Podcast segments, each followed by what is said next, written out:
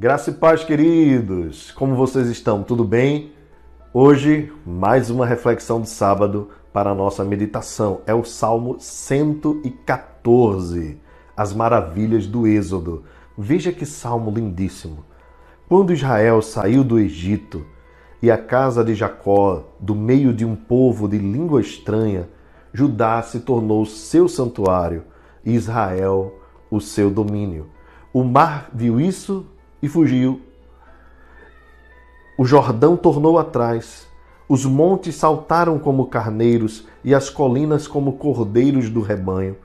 Que tens, ó mar, que assim foges? E tu, Jordão, para te tornares atrás? Montes, por que saltais como carneiros? E vós, colinas, como cordeiros do rebanho?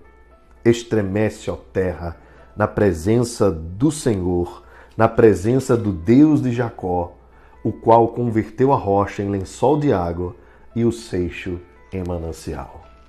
Meus queridos, essa belíssima poesia nos faz nos remotarmos para aquilo que aconteceu no período do Êxodo, quando Deus tirou o seu povo da terra do Egito, da casa da servidão, quando eles passaram 400 anos sobre o jugo de Faraó, sendo esses últimos anos dias muito difíceis e de muitas angústias.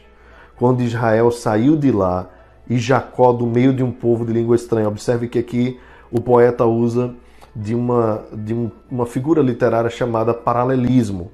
Israel e Jacó são a mesma coisa. O Egito e povo de língua estranha é a mesma coisa.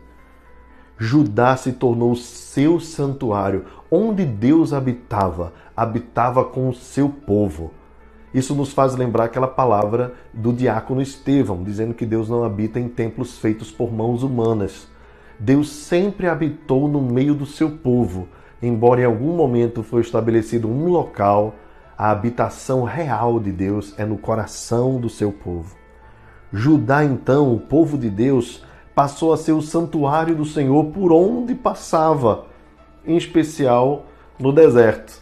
Observe que Deus estava com o seu povo o tempo todo durante o período do Êxodo, durante o período em que eles estavam no exército. O mar, quando viu o povo de Deus chegar, fugiu, o mar se abriu, o Jordão tornou atrás. Você lembra desses dois milagres, um com Moisés e um com Josué? Abriu-se o mar vermelho, o povo passou a pé enxuto, Faraó e seus cavaleiros foram afogados. Da mesma forma aconteceu lá com Josué, o povo passou também a pé enxuto. Os montes saltaram como carneiros, aqui é uma ideia simbólica, figurativa, de alegria, de festejo. E aí ele pergunta: Mar, por que tu fugiste? Jordão, por que, por que tornaste para trás? Montes, por que essa alegria toda? O que tem contagiado vocês? E o próprio salmista responde: Estremece, ó terra, na presença do Senhor. A presença de Deus no meio do seu povo faz milagres. Deus habita no meio do seu povo. Deus habita no meu e no seu coração. Deus habita na igreja. E onde ele habita, tem milagres, tem sinais, tem prodígios e tem maravilhas. Algumas delas são citadas aqui. Ele converteu a rocha em lençol d'água e o seixo em manancial. Ou seja, onde não tinha vida, Deus fez sair vida Onde era sequidão, Deus fez sair um manancial de águas. Deixa eu dizer uma coisa para você guardar aí no seu coração neste dia de sábado. Deus habita no teu coração, Deus habita no meio do seu povo, e onde ele habita, tudo pode acontecer, porque ele é poderoso para fazer infinitamente mais do que tudo quanto pedimos ou pensamos. Observe quando nosso Senhor Jesus Cristo veio habitar entre nós. Ele foi o tempo todo realizando milagres, sinais, prodígios e maravilhas. E ele mesmo disse: Destruirei, destruirei o templo e em três dias reconstruirei. E o apóstolo João diz: ele estava falando do seu próprio corpo. Mas na frente o apóstolo Paulo vai dizer: Vós sois o templo do Espírito Santo E o apóstolo Pedro, mais na frente ainda, vai dizer: Vós sois pedras que vivem, que juntos constroem um tabernáculo santo a fim de oferecer sacrifícios agradáveis a Deus por meio de Jesus Cristo.